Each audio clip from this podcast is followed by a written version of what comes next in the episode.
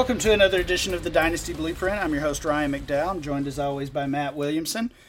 Matt, I went on vacation. You went on vacation. We took a little break from the blueprint. That's what we do in July, though. We're back. Training camps are almost back. How are you doing, man? I am fantastic. I got like two weeks, and then I go on a family vacation again, and then I move into Latrobe with the Steelers, and it's you know full full blast go, and um, good stuff. Good stuff for sure.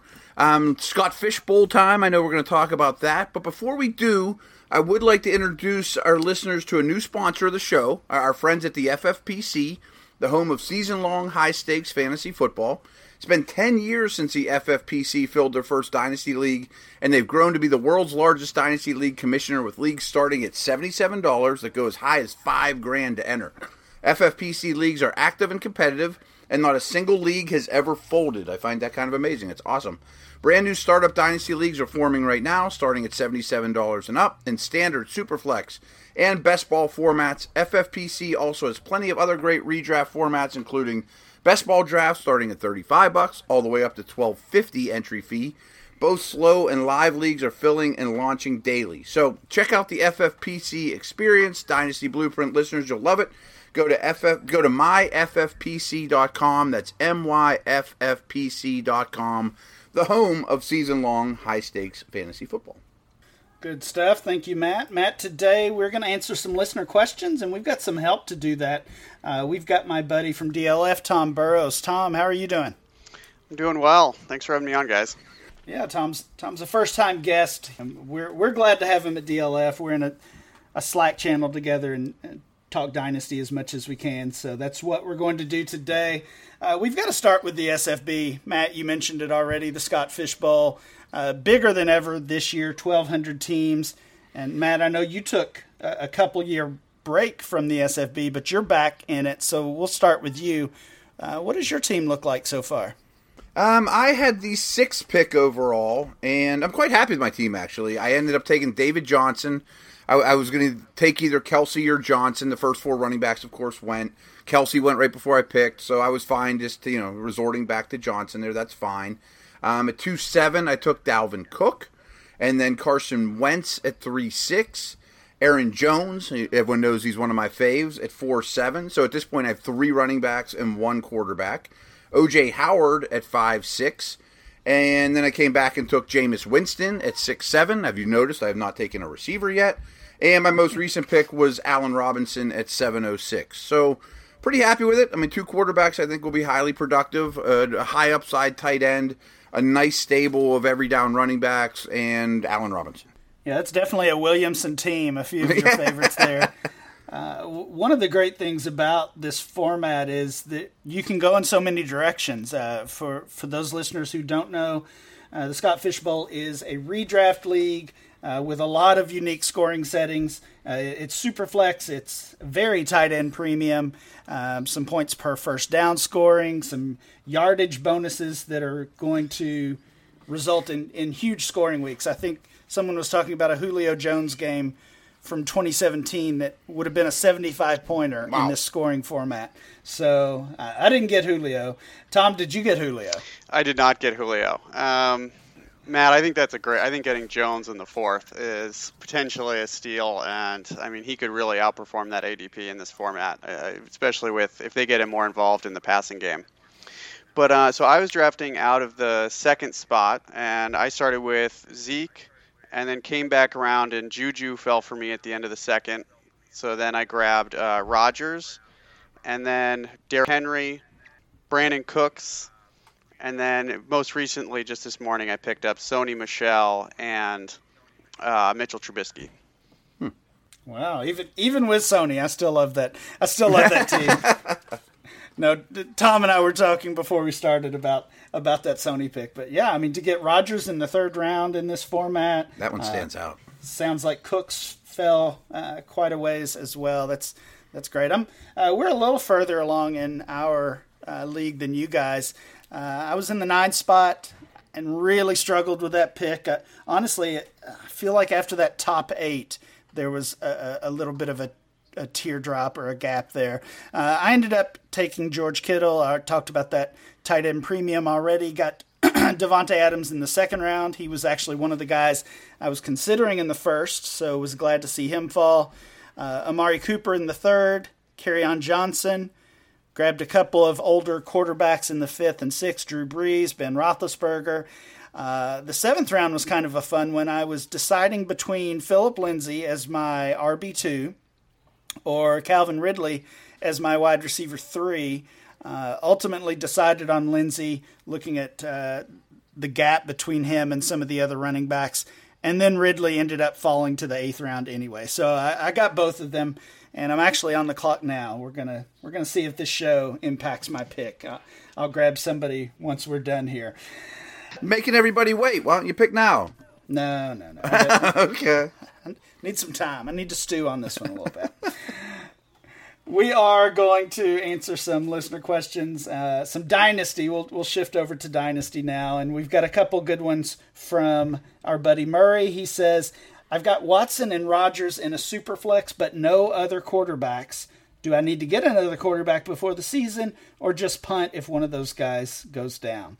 Uh, well, that's certainly a good problem to have. He's got two of the top five dynasty quarterbacks right now so not not a major need, but I was looking at our recent Superflex ADP over at DLF and uh, just really scrolled to the bottom of the list to look at some cheap options. And there's a lot of guys I like down there. Mason Rudolph is QB 46 in that ADP.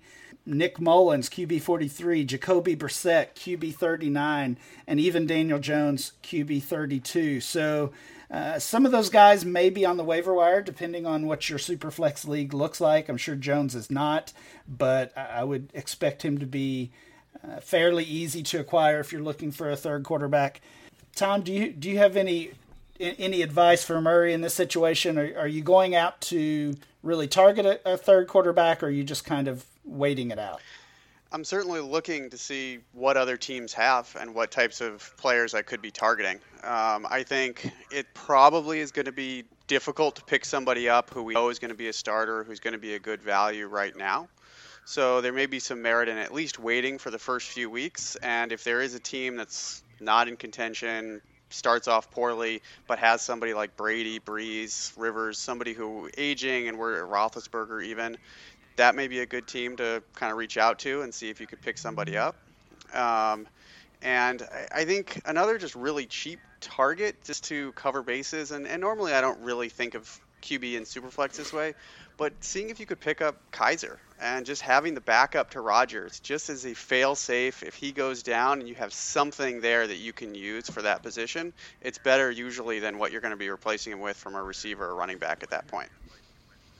I think that's good advice, Tom. I was thinking about that too. I mean, Watson doesn't really have a handcuff that's worth it, but I had some, you know, promise for Kizer way back when. I wouldn't mind picking him up on the cheap if I was in a situation, but I don't know about you guys. I'd be a little nervous with just two, though. I mean, I'd love to get a the thirtieth guy, even if it's like Ryan Fitzpatrick or somebody like that, just to have a third for bye weeks and injuries, and I'd, I'd, I'd be pursuing somebody else. Well, worst case, I mean, even yeah, you're talking about the 30th guys. I mean, Joe Flacco and Eli Manning. those are the two. Uh, right. You know, the the two butts of the jokes right now. Everybody hates these guys. Nobody wants them. They're not going to succeed. Whatever you want to say about them, but they're both starters right now, and they're both very cheap, even in the superflex format. So uh, I like uh, I like the idea of grabbing someone like that, uh, and also Tom's advice of, of just backing up your two starters just in case. Uh, Murray's got another question that I think is is interesting and uh, one we haven't discussed on here at all before. I wanted to touch on how much should you spend on fantasy resources or information relative to potential winnings. Uh, he says in his example, he only plays in uh, a couple of low stakes leagues uh, w- where he says he can't justify uh, pay membership. So I, I certainly understand that. Uh, there's there's a ton of resources out there uh, if you want to pay for them, uh, whether it is Football dynasty guys. information, yeah, yeah, right, lots. or or right, right. There's sites that kind of cover it all. Football guys, four for four. Uh, there's data heavy sites, uh, Pro Football Focus, RotoViz, Fantasy Data, FF Statistics. There's, I mean, there there's an endless amount. uh, and and we've seen a couple of, of new ones even pop up recently. And then if if you want to sprinkle in some DFS, then the list really grows. So Matt, what do you think about that? Spending on fantasy information relative to how much money you might make from fantasy leagues. Well, I think the answer is the Dynasty Blueprint is free, so why spend a cent anywhere else? This is the, the wealth of knowledge you'll ever need in the history of the world, right? Uh, I, I, I, like to think that way, uh, but you do make a good point that most podcasts are free, um, and, and, there's and, great ones out there, and easy to consume, right? So that's that would certainly be an option. That Murray mentions that he doesn't he doesn't spend any money. He, you know, he just relies on on free information, whether it's podcast or um, websites that are free or, or, whatever you know, whatever you want to look at. And, there are really great options. I, I, guess for me, I've never thought of it in terms of how much money can I make or or what is my ROI. To me, this began as a hobby, and that's that's kind of how I think of it. And and you know, we spend money on our hobbies, whether it's mm-hmm golfing or you know playing poker or whatever it might be we spend money on our hobbies and uh, uh, most times we don't think about making money back on that. So but at the I, end I of the year if you're a golfer you don't ever end up with more than you started with.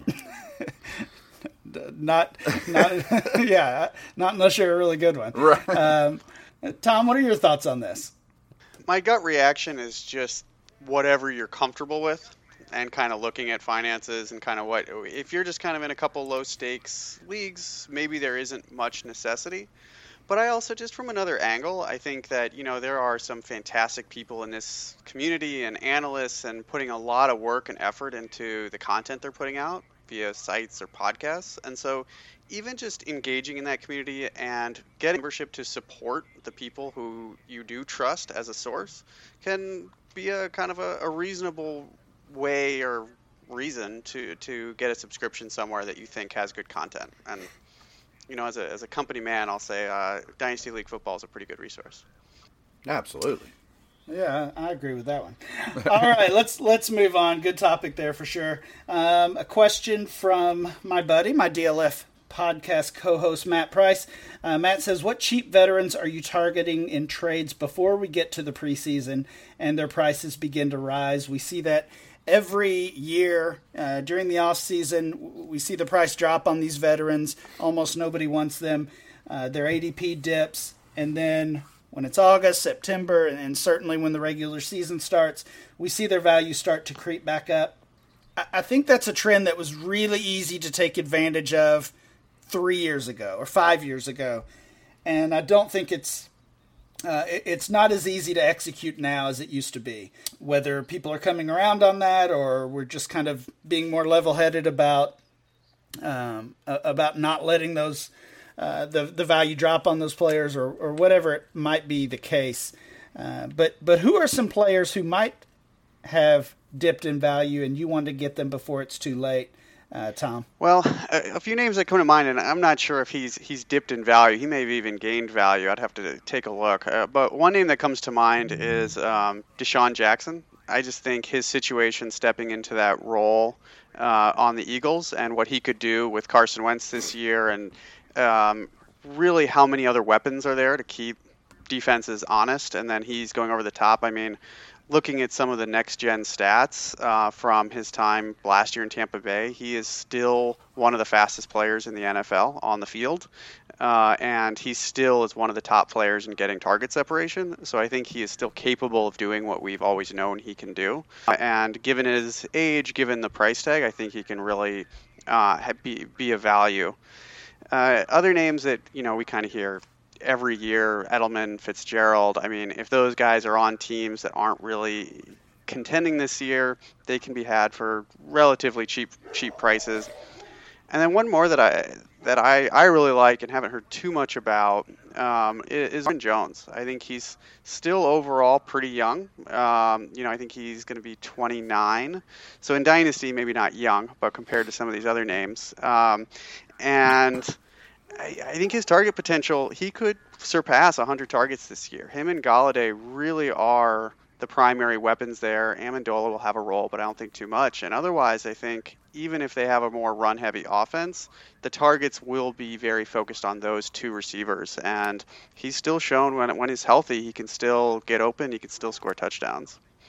The the guys that came to mind for me, Ryan, were some of these tight ends that nobody wants anymore. You know, Eifert, Reed, Delanie Walker. Like they're all good at football still, but you can get them super cheap, and tight ends last forever.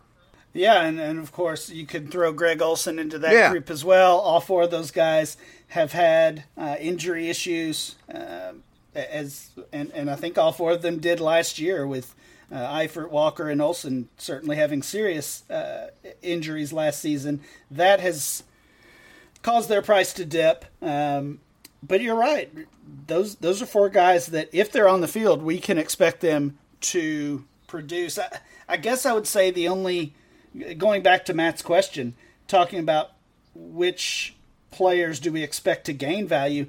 I'm not sure those four tight ends, even if they perform, are going to gain much value. You know, it's just kind of the the stigma against them at this point. But that doesn't mean they can't help your dynasty teams, and and I certainly agree that they are cheap. Um, some guys that I wrote down that I expect to to gain value once the season starts. James James White, you know, we saw him really move up the boards and, and, and gain some value last year when he was an RB one for most of the season. And, now they add Harris, who who uh, of course we love, and Sony Michel is is obviously still there and, and slated to be the starter if healthy. Uh, and we're just kind of forgetting about James White, it seems. So he's he's dipped in value. His teammate Josh Gordon is super cheap right now. Uh, we we all know the story there, but uh, again, kind of like these uh, some of these injury risk. If he's on the field, he's going to produce, and uh, and we know Tom Brady could use another target in that offense. And then another guy who's um, already starting to creep up in value. His price is uh, is growing, and Matt, you'll know about this one, Donte Moncrief. Yeah. Uh, the hype is really starting to build there. We're we're seeing comments about him uh, already being locked in as the number two receiver. Um, is that just coach speak, or is that what you're seeing through uh, through minicamp a few weeks ago? I think right now, and I think he's been impressive in person. Ben went out of his way once or twice to bring his name up unprovoked to the media, which you know could mean nothing, but it's something. I mean, um, I know that they are happy with Washington, but I mean, you got to think. I mean, they're going to play three receiver sets 65, 70 percent of the time.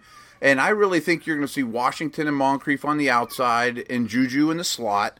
And that's a big, pretty impressive group. I mean, there's no Antonio Brown there, but they're physical. They all have size, and you know, it's a bigger, uh, bigger offense overall. So I, I think Moncrief's going to fit in quite well. And and honestly, I thought his best year as a pro was last year in Jacksonville, but the offense was so injured and the quarterbacks were so bad it didn't reflect. And he's only he just just turned 25 like this week or last week or something too. So the best may be ahead of him. Yeah, I agree. Uh, I heard it recently uh, pointed out on another podcast, and uh, I apologize. I can't remember who said it or, or what the show was, but you look at you look at Moncrief, and he played last year with Blake Bortles. He played the year before that with Jacoby Brissett uh, for most of the year when uh, when Luck was out, and and when Luck was there and healthy, all Moncrief did was catch touchdowns. So uh, I'm not ready to give up on him by any means, and, and his value is climbing. I want to tell people about Reality Sports Online here in a minute, but you're right. I, I, I wish I had the stats handy, but he's played about 50% of his career snaps with luck and he's played about 50% of his career snaps with garbage quarterbacks. I mean, really bad quarterbacks, like last year. And his numbers with luck are phenomenal. I mean, they basically project to like an 1,100 yard season, 10 touchdowns is basically what he's done with good quarterback play. So uh, I'm quietly optimistic about Moncrief. His also his average depth of target is like 15 yards. He usually is one of the top ones, given the amount of targets he's getting. He was still top in in his aDOT last year in Jacksonville, and his total air yards was like 35th or 36th across all receivers in the league, even though he was playing with Bortles. And so he was still getting downfield. Hmm. He's still being targeted down there. And that's only going to get better with Ro- Roethlisberger and with Juju commanding a lot underneath. I think he can have a lot better opportunity and, and easier opportunities. Yeah, that's well said. Uh, I mentioned uh, our, our friends over at Reality Sports Online. It's a powerful fantasy sports platform where owners get to build and manage their fantasy team just like an NFL general manager. But the question is, have you actually tried it yet? It's time to go see what all the buzz in the dynasty community is about. Free agency, multi year contracts, a rookie draft, multi team trades, franchise tags, contract extensions, first round rookie op- options, automated contract and salary cap functionality, and way more. It sounds complicated, but it really isn't. The best thing about Reality Sports Online Fantasy Front Office is it doesn't take any more time than a standard league, it just requires more strategy. So if you think you're amongst the fantasy elite, which you might be if you're listening to us, well, this is a platform to test your mettle. Still not sure? You can test out your general manager skills for free in a mock draft free agency auction. So if you like what you see, use our promo code Blueprint. That's all lowercase, and you receive 10% uh, a 10% discount on your team or league today. Fantasy just got real at realitysportsonline.com. Guys, the next question comes from our buddy Chewbacca. He says, uh, Marcus Mariota, Matt Stafford, are they being undervalued in Superflex or are they who we think they are? Um, so let's take these one at a time because I think they're certainly different cases. Uh, starting with Mariota, Matt, what are your thoughts on him at this point? I talk about this on my Locked On NFL podcast a lot. That I feel like I've been a Mariota supporter since day one, and I feel like that limb that I've been on is getting weaker and weaker. And I often equate him to Sam Bradford early in his career in that you can make a lot of excuses for him. Boy, he's had a lot of different schemes. He's been injured a lot. Uh, doesn't have great receivers around him. But then you can make the argument of, dude, he's not the only one that has a tough at the quarterback position. Suck it up and be the man and take your team on your shoulders. And he hasn't done that. So I'm still a believer. I mean, if he was a stock, which basically you know is dynasty, I'm buying right now. But the limb that I'm out on is a little weaker than I wish it was. Yeah, it certainly is, and uh, I mean some of those excuses that you mentioned are um, uh, are, realistic, and mm-hmm. and you know they're they're they were there. Uh, Walker was um, out most of last season. He's looks like he's going to be back and healthy. Uh, Derrick Henry really got going at the end of the season, but but not until then. They had Corey Davis, but really nothing after that. Now they've added AJ Brown, so um, I think we would we would all certainly agree that 2019 is is put up or shut up for for Mariota, right? Yes, and his contract expires too. So, I mean, it's financial, it's the whole state of the team, and I assume you agree that I mean this is probably the best supporting cast he's had. Well, that's that's not really saying much, no, but yeah, yeah, I, I do. Um, Tom, what do you think about uh, Mariota and that that Titans offense? Man, I think uh, I think it's a pretty precarious situation for his value. You know, I'm I'm looking. I think he's you know 92 overall in like Superflex startup. Um, and I mean, it's just one more injury or one more misstep this year. He doesn't get re-signed. They move on and I'm not sure if he's going to get another opportunity to be a starter somewhere, and then his value is going to completely tank. Um, and uh, but but on the flip side, I'm not sure really what you're going to be able to get for him now. Uh, so it might be just for the upside of what he can be if he's able to get um, if he's able to get that extended contract and be there for another three to five years, and things do start to kind of come together, and he can be serviceable. I don't know. I, I think I would hold, but I'm going in knowing that this could really, I could really lose out.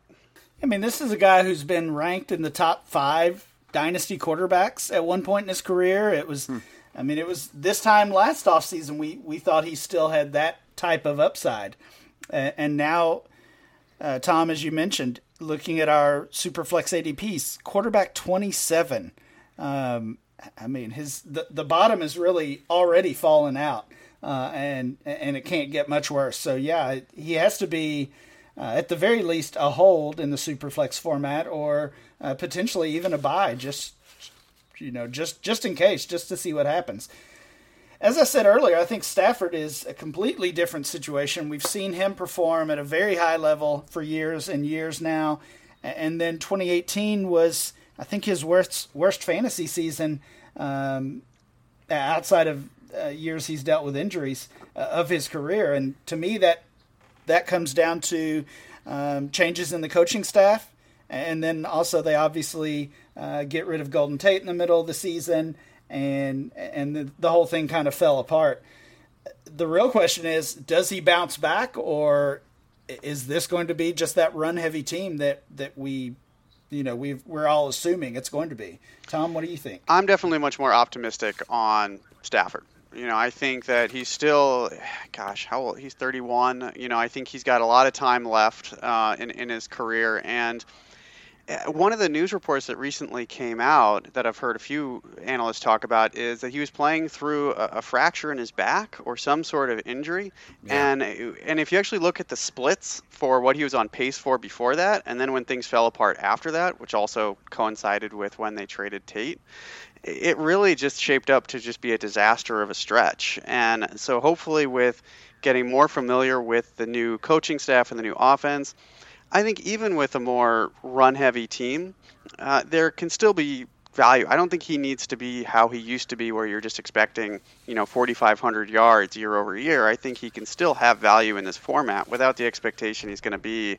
a top 12, top 15 guy. But his but his upside we've seen can, can easily be that. The problem, though, and you kind of touched on it, Ryan, is their head coaches are Belichick disciples, defensive dudes win with size and physicality and run the ball.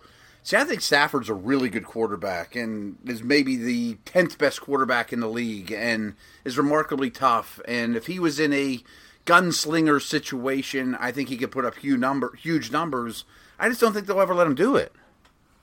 Yeah, yeah. I mean, they, they have let him do it. I don't know if this coaching staff is going to let him do it. Right. And that's, um, you know, that's kind of the the frustrating thing. But uh, again, his his value at this point, quarterback twenty three in our Superflex ADP, uh, he is um, at that value. Uh, just like Mariota, I think he's he's a hold or even potentially a buy. I could see him playing like six, seven more years, though. You know the way that these quarterbacks last. Oh yeah, and that yeah. defense may not be good enough to let them run it as much as they want to. Good point. Yeah, good point. That's true as well. All right, guys. Next question comes from Braden. He says, uh, "You guys said on the DLF podcast that Juju is a buy even at his ninth overall ADP. Uh, I said that definitely. And uh, he says, What kind of offers would you make? Uh, is Thielen and a 2021st enough, or do I need more? Um, so, before we talk about specific offers, I guess let's go back just to the idea Juju Smith Schuster has moved up to nine overall in our ADP. Do you still consider him a buy at that price, Tom? Um, so I think he is probably going to hover around that value with the ongoing uncertainty about when Big Ben is going to retire and what the transition plan is going to be for a QB. I think you see the guys who move up more than that typically have consistency and a plan at the quarterback position uh, going into the future. And so I, I think unless he just goes nuts this year, which he very well may, he, he may finish as the number one wide receiver this year. Uh, I think that he's probably going to hold in that range.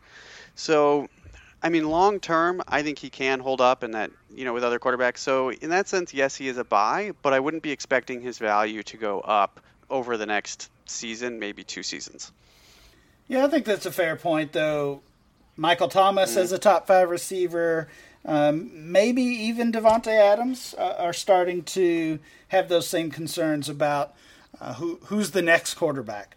Matt, what are your thoughts? Uh, of course, you've got the connections there in Pittsburgh. Uh, it, it seems like expectations are sky high for Juju, really across the league, not just uh, you know, not just in the fantasy football world. Yeah, and I know you adore him, and you've been more right about him than me. I mean, I, there is a legit argument that he should be at the very top of dynasty rankings. He just legally became drinking age on. I mean, he could play for ten more years too at a high level. He's tough. He looks better than ever physically. Seeing him in person, I mean, he's a little bit thicker, moving really well. But I don't know that we know that he can be Batman yet. I mean, so that scares me a little.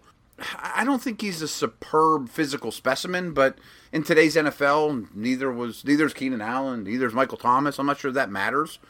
So I, I think he's worth the hype, but I might want the Thielen in the 2020 first because that 2020 first looks pretty appealing to me. Oh, really? Uh, to me, I would, that? I would easily pay Thielen and a, and a 2020 first. Uh, a, a, friend of mine in, in one of our leagues, Matt, recently acquired Juju, and, and there were some more pieces, but essentially it was uh, Juju for three 2020 first. And I, I, rubber stamped that deal as well. I, I give me the sure thing, hmm. uh, the top five wide receiver for the next several years.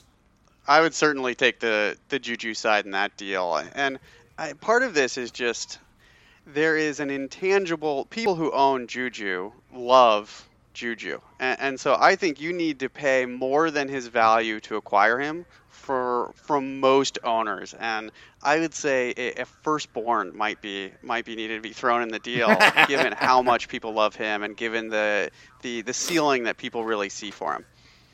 I think that's a really good point, and, and it probably goes the other way as well on some players. But there there are a few players that we just like having on our team. Whether you know, in Juju's case, I think it's because he's you know he's young and he's charismatic and he does social media stuff. He's just out there, you know, it kind of in our face in in a good way, um, and you want to have that guy on your team. You want to root for him. Sometimes it's because players are just just exciting in their uh, in their actual playing style. And I think I think what you said is exactly right. Sometimes you have to overpay to get those guys, and depending on how you build your teams, uh, those those can sometimes end up being players that you avoid because you're not willing to pay that premium. And I understand that as well. Do you know who you don't have to overpay for? Our friends at Harry's. Join the 10 million, including ourselves that have tried Harry's. Claim your special offer by going to harrys.com slash dynasty. Harry's makes quality durable blades at a fair price, like I just said, just two bucks a blade. You're not overspending like you do for Juju. Keep prices low, they cut out the middleman. They own a world class blade factory in Germany, and it's been making blades for over 99 years now. They can provide great quality at factory direct prices. They have a 100% quality guarantee. If you don't love your shave, let them know and they'll give you a full refund. I've never had that problem. I use my blades to, like crazy and love them.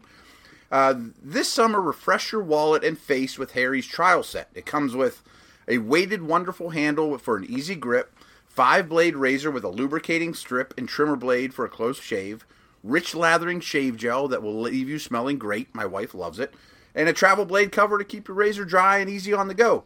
So listeners of our show can redeem their trial set at harrys.com slash dynasty. Make sure you go to harrys.com slash dynasty to redeem your offer and let them know we sent you to help support our show. Next question from Kakimbus. He says, who is the best zero RB option to target around uh, the ADP of 120? He gives us some choices. Justice Hill, the Ravens rookie, Austin Ekeler, or Nyheim Hines. So Hill, Austin Ekeler, Hines, Tom, which of those three would you be drafting or targeting uh, as that zero RB option? I expect I'd probably have to go Hill, just because I think his upside can be stepping into a larger role in that offense. Uh, if Ingram were to be injured, or if just they decide to make a transition, Hill could conceivably take over as a primary back in that in that offense. It's going to be a high running back or a high rushing, uh, potent attack. Ekeler, we saw him try to take over last year when Gordon missed that game, I think last minute in London, and he just wasn't really able to fill that role. They ended up switching more to Justin Jackson at, down the stretch when Gordon missed time. So Ekeler really is he, he's valuable, but he is going to be limited in that role of a pass catching back, which I think Hill will have anyway. And I think Hines, similarly, I think they're going to want to use Mack as the first and second down guy, and Hines is going to be a third down pass catching change of pace and, and kind of breaking out into the into the slot. So I really like those players. I think they have a lot of value in PPR leagues, but I'm going to take Hill because I think they have what they have, and then plus some additional upsize. I totally agree. Although I do submit that part of it's because Hill's the shiny new thing that we don't know what he's going to be, so he's going to be great. And but I also think that Hines and Ekeler have zero chance basically to be the number one on their team for the rest of their career. Where Hill might be, you know, so, and he's the best athlete of the group in my opinion, and maybe he is the every down back playing with Lamar. That would be really appealing. Yeah, I, totally agree with both the, both of you guys. I do think it's it's a little bit of a case of um, of him being a rookie, but but that kind of plays into the scenario. Like Tom said, we saw uh, we saw Ekeler get his chance, and that was a disaster. Um, Hines is honestly just never going to get a chance to be an every down back. He's drawn plenty of comparisons to Tarik Cohen, and uh, neither of those guys are, are, just going to get to carry the ball much uh, by design. So it's certainly Hill, and I, I, don't think it's even all that close at this point. Uh, next question from uh, from Paul. Paul says, "What are your thoughts on the prospective 2020 draft class compared to the past couple of rookie classes?" Uh, we have talked about that, hinted about the 2020 class a little bit. Uh, we've got a couple of guests coming up that uh, in in upcoming shows that will really dig into uh, to that class that's getting a ton of hype. Uh, but um, I mean, in, the the very short version is is that draft class is going to be maybe more hyped and, and more, I guess, bringing higher expectations mm-hmm. than than any class that that we've seen. And uh, part of that is because we're always looking to uh, the next draft class, the bigger and the better. But also, you just look at, at some of the, the, receivers that went back to school. You look at the running backs who broke out as true freshmen, and we've been watching them for two plus years now. And, and then the quarterback class also looks uh, potentially elite with with two or three guys. Uh, that could end up being top five or ten picks, and all that results into uh, into dynasty goodness. Uh, Tom, have you done much work on the 2020 class at all? I haven't dived in too much, you know, but I, I think I've kind of heard and been following a lot of the things that you're mentioning, and that this class looks stacked. It looks amazing. You know, I think the one thing that I, I would caution is, you know, I mean, trying to get a 2020 first at this point is a fool's errand. It's not. It's it's so difficult to do at this point. Um, whereas you know, I guess I would just caution that a lot happens over the course of a year. Players get injured, players don't exceed expectations, don't meet expectations. Players decide to stay in college for an additional year. So, I mean, I think some of that shine may come off the class. I think it's still probably going to be an incredibly stacked class, but just be mindful to not be overpaying for picks, expecting you're going to be getting something great no matter what. Yeah, the, I, I haven't done a ton of homework, and Ryan, you know this class better than me, but what I've seen from people I trust that are digging into it, not necessarily even fantasy, I mean, just for NFL draft reasons, this running back and quarterback class looks both top heavy and deep. And so I think the, the depth, especially the receivers from what I've noticed, really insulates you a lot too because two of them are going to get hurt and one's going to stay in school, you know, like you were saying, Tom, but and one of them will emerge that we don't know yet. But I, am all in. I, mean, I, I was not fond of this class, and I did everything I could to move, you know, stuff from this year for next year. Yeah, I think that's good advice. the The fever has already uh, has already engulfed a lot a, a, lot of dynasty players, in that they're seeking out those 2021st, and they are definitely expensive. I, guess my pivot or my advice on that would be uh, target 20, 20 seconds and thirds because mm-hmm. uh, I do really like the depth of this class, as we've already talked about, and you know just the the stigma of the second or third rounder versus the first rounder uh, is we see that as a huge difference at this time of year when you know you click that box on MFL and they all look the same, but um, in reality, we we know we can target um, some some teams that might end up with potentially high second round picks or, or high third round picks. And that, that's a way to kind of gain some value uh, possibly in this situation. All right, guys, a couple more questions. Um, let's see. Dominic says, Who are the best bets uh, at quarterback or maybe even running back to lose their job in season to rookies and see their stock plummet before next season? Uh, so I think at the quarterback position, we've already thrown out a couple of those names that uh, I don't think anybody would be surprised if if they were ultimately benched. Uh, Joe Flacco, Eli Manning, of course, both of those teams drafted rookie quarterbacks. Uh, any other quarterbacks come to mind that could lose their job to, to a rookie or any other young quarterback? Matt, you think of any?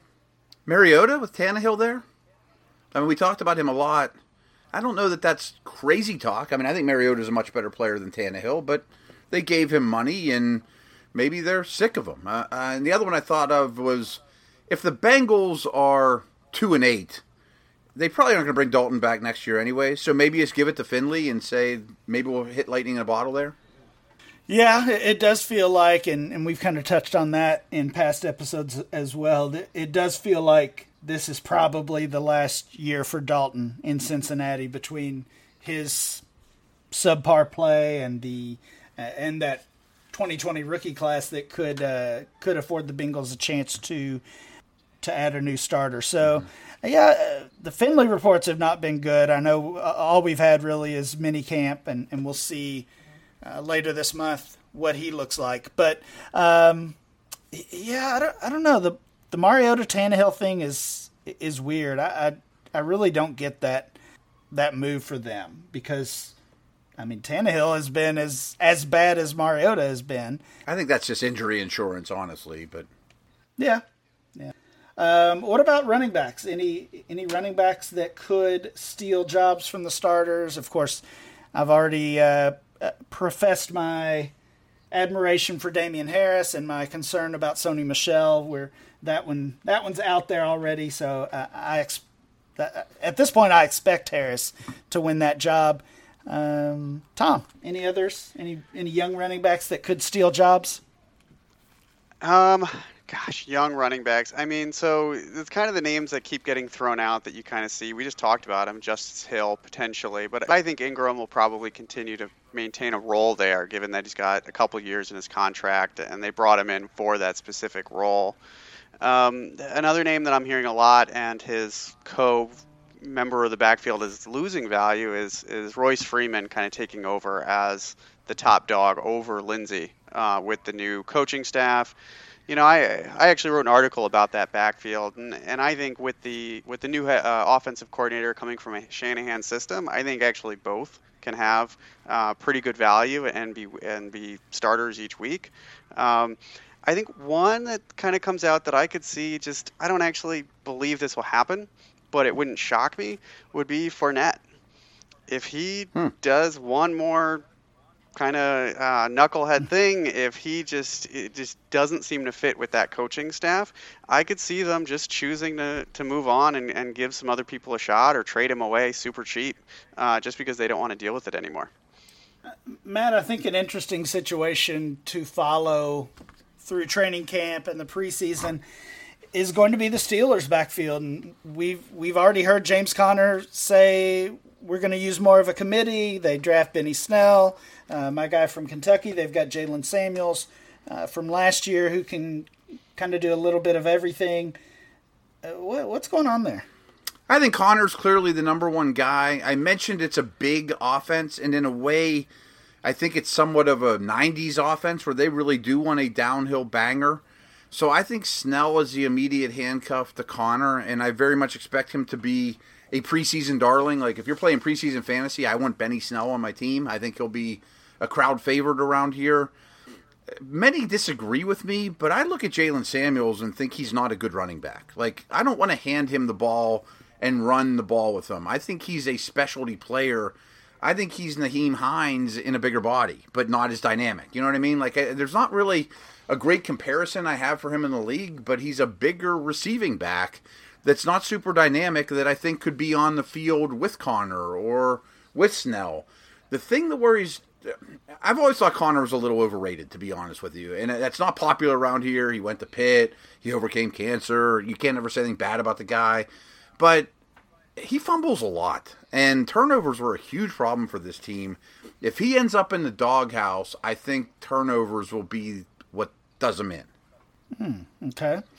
Yeah, Conner made the comments that essentially we're going to have a committee backfield, and then just a couple weeks later, he said he expects to have his same role that, that he played in 2018. Real quick, I have one more note on that, just with the Steeler insight. Is a lot of people think Tomlin just rides his running backs into the ground. He does when they're Lev Bell, but when he had Isaac Redman and Jonathan Dwyer and people like that, he split carries. So I don't know that he's like set in his ways that we only have to have one running back. When it's one of the best running backs in the league, yeah. I mean, he doesn't ever, ever take him out of the game, but I don't think Conner's at that level quite. Yeah, I think part of that comes from uh, when Bell was out, we saw D'Angelo DeAngelo yeah. Williams have, have such success, and then when Bell was came back, we didn't see D Will at all. So that was, I I think that's probably where that comes from. But but you make a good point about the the pre Bell era. Tom, what are you doing with those Pittsburgh running backs? Are you are you buying Conner, selling Conner? What do you think? I think Conner's probably a hold for me right now. I think given his value, it's going to be pretty hard to acquire him because you're paying a price for somebody who's going to living up to the expectations of what he was doing last season and what his upside could be this year. But I agree that you know that there, that there is risk there. Um, I think I'm more on the end of buying and believing that Conner can play that role for that offense you know, I, I don't I agree completely with Matt. You know, I, I'm not a huge Samuels believer that he's going to be carrying and cutting into workload of uh, of carries. There's also the factor that that team passed a lot last year, and that is definitely going to regress, and they are going to be more balanced in the amount of rushing attempts that they're going to be seeing. And that's just going to lead to be if there are more opportunities for Samuels, if there are more opportunities for Snell, it may not be that much of a difference in workload for Conner from what we were seeing last year. And you know, I know I know Snell is a is a hot topic here. I'm not a huge Snell fan. I'm not worried about him overtaking Conner from pure kind of talent. I think an injury or something would need to happen. And I'm not suggesting you guys are saying that Snell would do that, but um, I, I, but I, yeah. So I, I think he's pretty safe right now. Last note that on that is, I mean, I know he seems super young, but he's not a first round pick, so there's not a fifth year option. You may only get two more years of Conner in Pittsburgh. They may run him into the ground and just send him on his way too. Like it, things change pretty quick at that position. Yeah, when I'm buying running backs, it's hard to think beyond two years, though. I mean, Mhm, you just kind of need to expect if you're going to pay that price, you need to know that that cliff or that that decline is going to be happening sooner than you would like to ever think it's going to happen. Ryan, back to the original question though. I'm not I'm not super sold on Damien Williams being a 16 game starter. Someone might overtake him too. I'm just not sure if it's a young guy. It might be an older guy. Right, might be Hyde, right? Yeah, it could be a 2020 rookie is, is really the the long term starter there. All right, guys, let's finish up with another player that the fantasy community is, has been talking quite a bit about. Uh, question from Colin What would you pay to acquire Mark Andrews? Uh, so, Andrews, the second year Ravens tight end, he was, he was really the favorite target for Lamar Jackson uh, during his time as starter in the back half of the season. And I think people are essentially equating that success, stretching it over a full season. Uh, Andrews, uh, of course, a young tight end, and, and his price is quickly rising in Dynasty. I, I think the the quick answer is a, a 2020 second, but I don't think that gets it done. I don't think I don't think you're going to be able to buy for a 2020 second. I'm certainly not spending a 2020 first, so it comes down to uh, multiple seconds or or maybe a player and a second. I'm just not sure now's the best time to to go out and buy Mark Andrews during this hype. Tom, what do you think about Andrews? Uh, I like him a lot, but I agree completely. I mean, my thought was uh, he's too expensive for a second and not worth enough for a first. Uh, and so it just Right. he puts him in that weird gray area. And uh, I think players who have him or owners who have him are salivating over that opportunity and what he could be. You know, so I think I would probably hold on really offering much and see how that season unfolds. I mean, that passing attack could potentially be a disaster. Uh, and they brought in a lot of new weapons. It's possible his target share, his role is diminished. Hayden Hurst may end up being healthy by, by camp and by and get increasing a role. And so, I mean, does that mean you'd want to buy him if that starts happening? Maybe not, but at least his price would be deflated enough, and some of the um, kind of the wind out off the, out of those sails. I love him. I'm I'm real proud of myself with Mark Andrews because I owned when the season ended. I owned him in zero of my seven leagues. Now I own him in I think five, and they and basically got him as throw-ins on draft day deals during the rookie draft. And I went out of my way to to talk to those owners about other people on their roster and hey, throw in Andrews and we got a deal type of deal. And now the hype's starting to really roll. I actually put on Twitter, I think a month or so ago, that I'm I think Andrews is going to lead the Ravens in receptions this year. I really think that he's in an excellent situation, a very tight end friendly passing attack, and I have a little more faith. I went back and watched Lamar Jackson over the last couple weeks, and he was better than I thought. I have more faith in Jackson than I did to finish last year up. I think he's a improving, a possibly improving passer, but maybe I'm, you know, overly optimistic there. I'm not saying he's going to be Dan Fouts and they're going to light it up like the 80 Chargers, but I think Andrews is in store to be a tight end one. Very nice. So now, given given this recent hype and the the heightened expectations, would you still be buying? And what would you what would you pay for? Yeah, you're right though. I mean, I just raved about how I won two, every 2020 first, and I like those more than Andrews, but I would give up the second, but I wouldn't trade you Andrews for the second. So that's a tough one. Considering, I mean, rookie drafts are gone now. I mean, if your rookie draft's still out there, I'd give you two five for Andrews. Yeah, yeah. I don't think uh, in in most leagues the 2020 second is not going to get it done. So you're you're looking at another, you know, maybe maybe another tight end and a 2nd mm-hmm. um, would you rather have Austin Hooper or Andrews? Hmm, I'm a Hooper fan too. He's safer, but I'll take Andrews. I think I'd probably take Hooper, but the upside of Andrews is tantalizing. Yeah, uh, I just uh, looking at our June uh, Dynasty ADP, which is on the site at DLF. Andrews was tight end 18, and looking at some of the guys ahead of him, uh, Vance McDonald, Jared Cook, Trey Burton, kind of being viewed as, I think, mostly short term options. Uh, Irv Smith, Chris Herndon, Dallas Goedert, Austin Hooper. I think he could make a big jump uh, in value and, and maybe even reach that uh, top 12, that tight end one range. Yeah, I mean, what if you trade him for Ebron or Cook or somebody like that to a, you know, you're a rebuilder, you get Andrews and you trade the older guy.